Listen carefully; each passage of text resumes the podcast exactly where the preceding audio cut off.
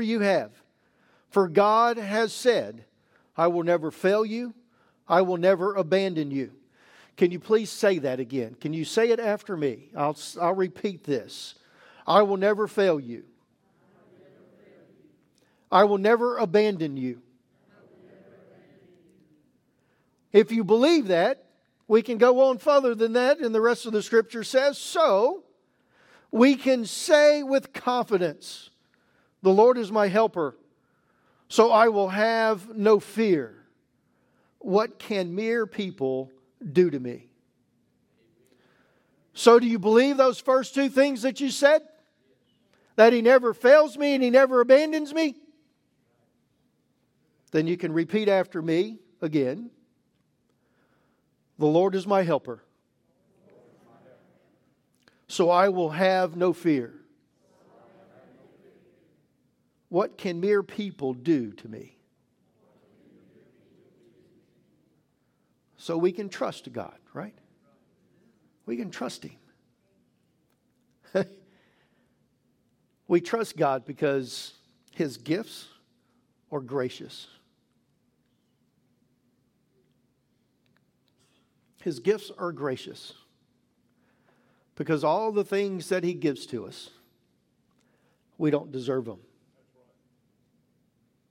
Everything that we have, we do not deserve.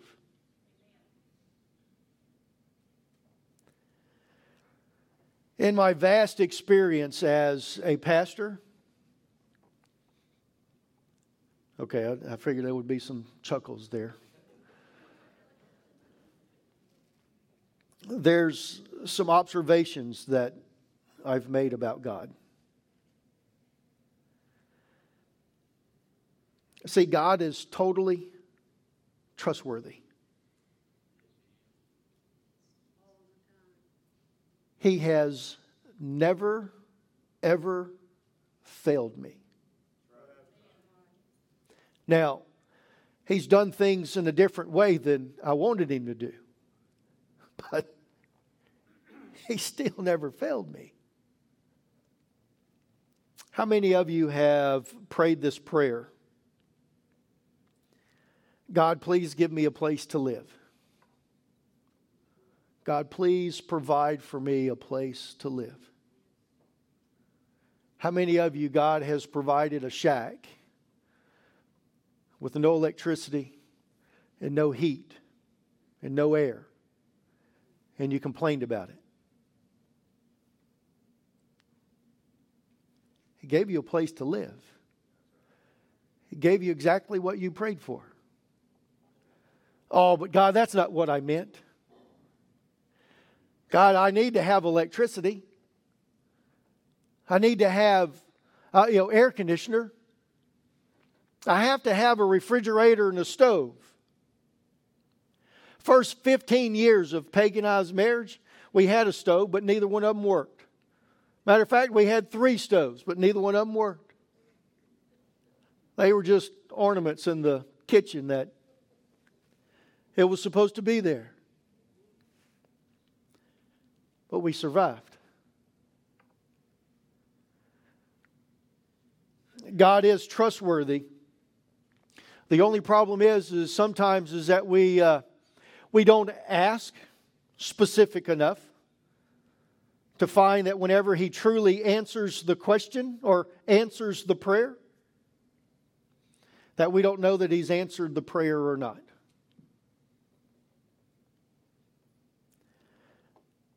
God has entrusted me.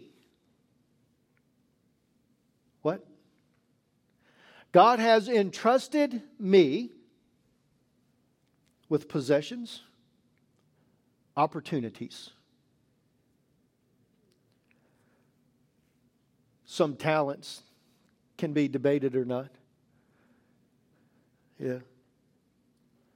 And time. How do I use them? How do I use the possessions that He gives to me? What about the opportunities? How the opportunities to be able to talk about Him, the opportunities to be able to live this life that He's given us? We have the opportunities to do it. A lot of times we choose not to do it. And we choose not to do it because what we see is uncomfortable.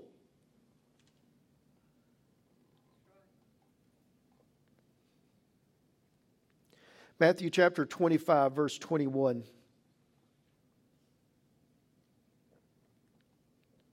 The master was full of surprise. Well done, my good and faithful servant. You have faithfully handled the small amounts, so now I will give you many more responsibilities. So let us celebrate together. So he entrusts us with these things. But let's not let this passage of Scripture scare us. Because if you do good with the things that He gives you, it says that He's going to give you more, right?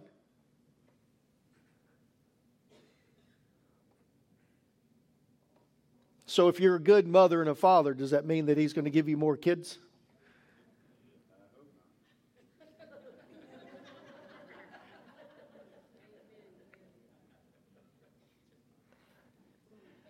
I think He puts us in places where we can still use those talents. Maybe not your children, but other children. you know, that. David, I'm glad you're really excited about that one.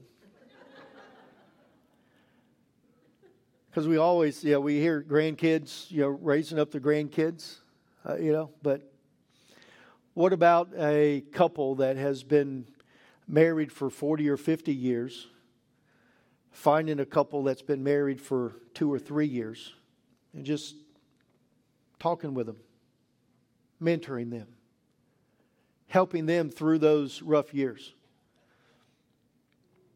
How many years did your honeymoon last? One year? Two years? Three days? so you understand what I'm talking about. Because you have the young people that are expecting this marriage to be really nice and easy, and you've experienced the difficulties. So, why in the world can't we help them through those difficulties? Just saying, Amber and Kyle's right over there. Just, just saying, just saying. They're not married yet. We, I'm trying to get you some help. Is that good?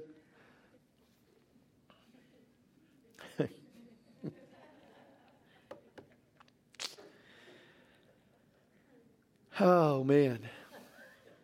I am a trustee of everything that God has given to me.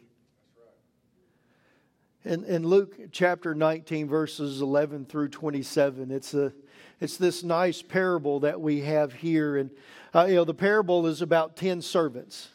Uh, you know, but I, I find it interesting because the parable is about 10 servants, but you actually only hear about three servants. So what happens? Okay, so we go along and we're reading and we're looking at the, uh, at the parable. Uh, you know, and so we have this uh, master that is going to be leaving uh, because he's got to go to um, he's got to go to the main city, I guess you would say, the the the big kingdom, uh, and he is going to become a king of this providence. So he leaves to go do that. But before he does that, he takes this large bag of silver and he divides it amongst these 10 servants. So he's on his way there, and some of the servants decide that no, I don't want him to be my king because he's really bad. I don't want him. So they go ahead or they send someone ahead of him to tell the one that's going to crown him king that he is not worthy of being the king. And he, they complain about him. And then we find that as it goes along that the king comes back. And we find that the king goes to the one servant, and the one servant says that I know that you were a shrewd master. I know that you, uh, you know, that you uh, harvest crops that you didn't plant. Uh, you know, and you get things that you didn't do, but that you make money through them. And by doing that, I went ahead and I invested your money. and I have 10 times the amount. So then what happens? He says, Well done. Because of that, I'm going to give you 10 cities to be the governor of. So then you come to the next one that he gave him money and he invested the money but didn't make quite as much. He said, Well, that's good. So he gave him kingdoms as well. And then you have the third one that comes and he says, Well, I knew that you were really tough and I didn't want to lose your money because you were tough. So I just simply buried it. So he takes his money and then he gives it to the others. Now, catch this. He says, The other ones that I sent, that I gave money to, that went and complained to the king, bring them into my courts. And he killed every one of them right there.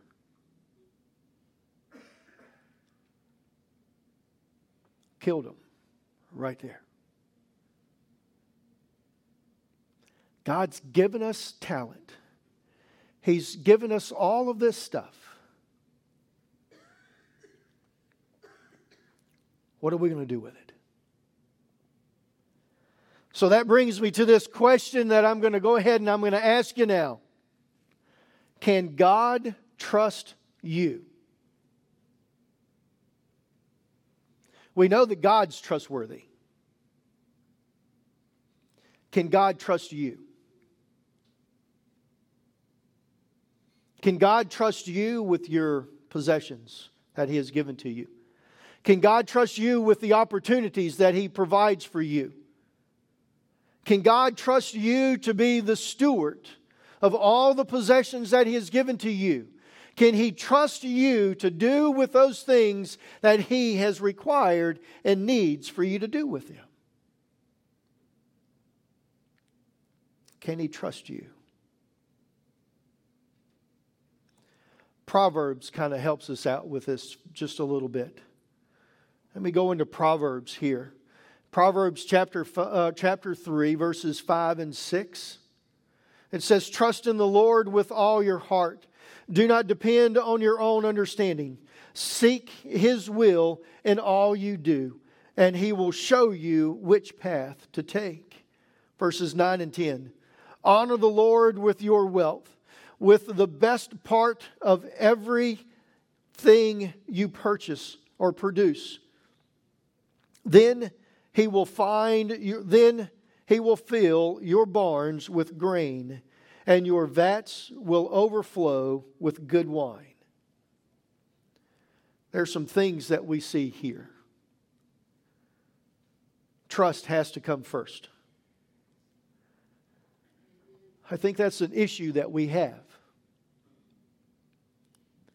Because we only trust whenever you prove that you are trustworthy. Is that right? You only trust the people around you that you or that has proven to you that they are trustworthy. God says, Trust me first, and then I'll prove to you who I am. Trust. Trust is followed by a promise. He says, If you trust me, I will do this. So if we trust him, what will he do? If we seek him, he will show us which path to take. If we trust in him,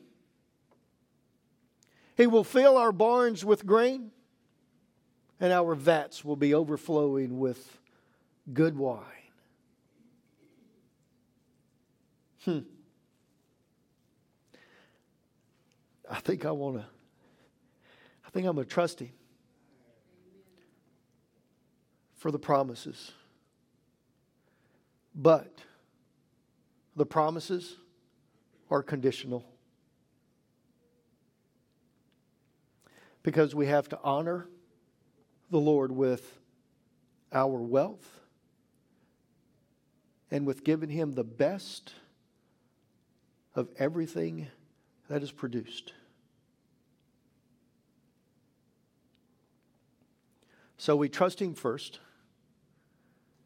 and then His promises will come, for, will come through. And then we give him the condition, or we give him a tenth, or a portion, or the best of what he has given to us. So, what is your best time of the day?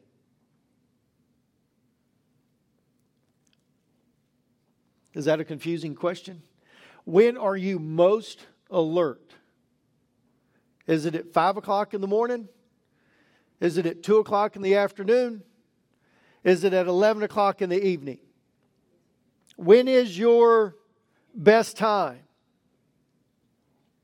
Everybody already knows I am not a morning person. So, why in the world would I give God the morning? That's not my best time. See, that's what he's talking about here. He says, he says, look, he says, you know when you're alert the best. You know whenever your activities and whenever your life is flowing and you're, you're just so rambunctious and you're ready to go. Give me those times. I like cherry pies. I don't make a good cherry pie, but I like cherry pies. No, I'm not going there because I don't give a tenth of my cherry pies to people. No, I'm kidding. See, whenever we get to this part and we look at this and we look at Proverbs and we and we see all this stuff here, uh, you know, we're like, oh my goodness, pastor's asking for more money. No, I'm not. I'm asking for you to be obedient to God. Because He might not be asking you to give money, He might be asking you to give time. He might be asking you to be a mentor to someone else.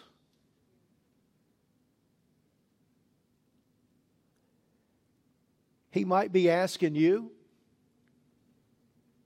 to do like Miss Sheila does, and she has recognized a part of her ministry is to write and to mail out cards just simply because she loves to write and to mail out cards. Why not do that?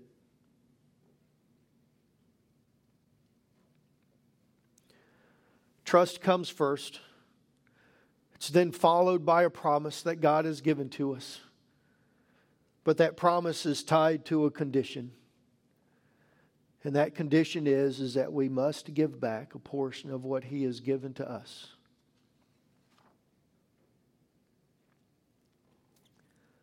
Our trust is developed in three stages. Our trust is developed in the midst of adversities. Our trust is developed in the times of plenty. Our trust, our trust is learned as God as my only source.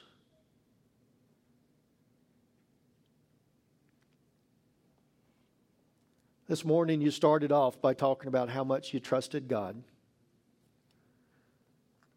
I closed the service by asking, How much can God trust you? How much can He trust you to be who He needs you to be and to do the things that He needs you to do? Amen. Dear Heavenly Father, thank you, dear Lord, so much for today and for the words that you have given to us. You know, God, as we look at this simple question, can we trust you? We have this resounding yes. But then the question comes back can God trust me? God, I pray. I pray that the resound that the word is still a resounding yes. Yes, God, you can trust me because I trust you.